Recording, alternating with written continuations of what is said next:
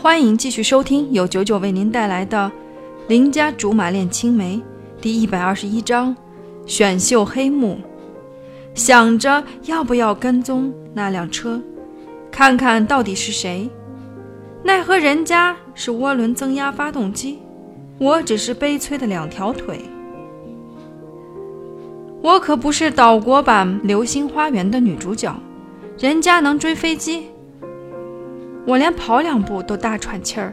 鉴于对自己的认知十分深刻，我最终还是打消了一探究竟的想法。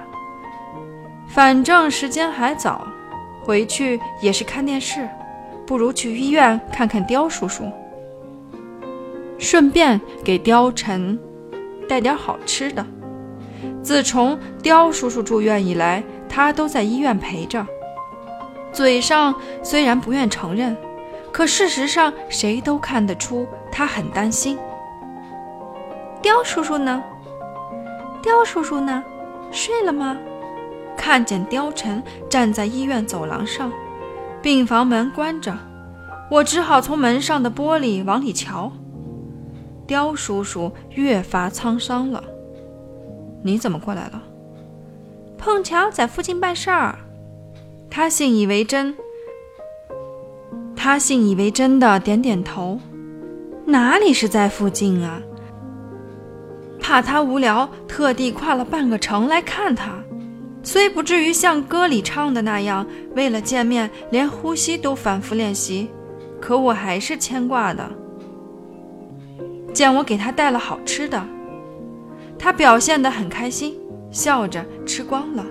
最后擦着嘴巴问：“公司里现在怎么样？”“很好啊，大家井然有序，不像有事情要发生。”我以为他听了之后会很放心，没想到越发紧皱着眉头，自言自语道：“越平静就越是不寻常，难道这就是传说中的暴风雨来临前的宁静？”但愿不要一语成谶。还想说点什么，不识趣的手机就响了，一看是董卓的号码，让我有点尴尬。貂蝉故意把头转到一边，假装不知道是董卓打来的。喂，找我有什么事儿？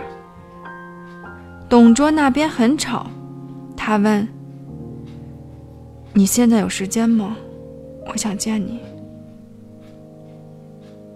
听得出他是在刻意压制自己的情绪。不明情况之下，我不敢说什么，只好问了地点，准备过去。要我送你过去吗？不用。匆匆收拾好东西，心里七上八下。董卓很少有这样严肃，兀自揣测到底发生了什么事儿。貂蝉叹口气，坚持说。还是我送你过去吧。到了电视台，貂蝉停好车子，问我要不要我陪你上去。不用，你回去吧。刁叔叔那里随时都需要人，护工始终不放心。他点点头，淡淡的说：“好，有事给我打电话。”做了万全的思想准备，但是在进入房间的一瞬，还是傻眼了。据我所知，这房间里坐着的除了董卓之外，全是这次选秀节目组的人，还有几个是电视台的高层。更让我意外的是，关羽也在。他见我进来，也是愣了几秒。小吕，我想知道你对这件事怎么看。董卓说着，就把电脑屏幕转过来给我看。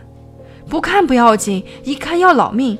也不知道是谁。竟然挖出这些秘辛，说选秀有黑幕，矛头直指董卓，还牵涉到节目赞助商关某。这位关某不用问，我也知道是面前的关羽。哎呀妈呀！这篇报道不仅针对董卓，甚至还连累了关羽的名声。究竟是哪个龟孙子干的？敢不敢站出来让我看看？这是什么情况？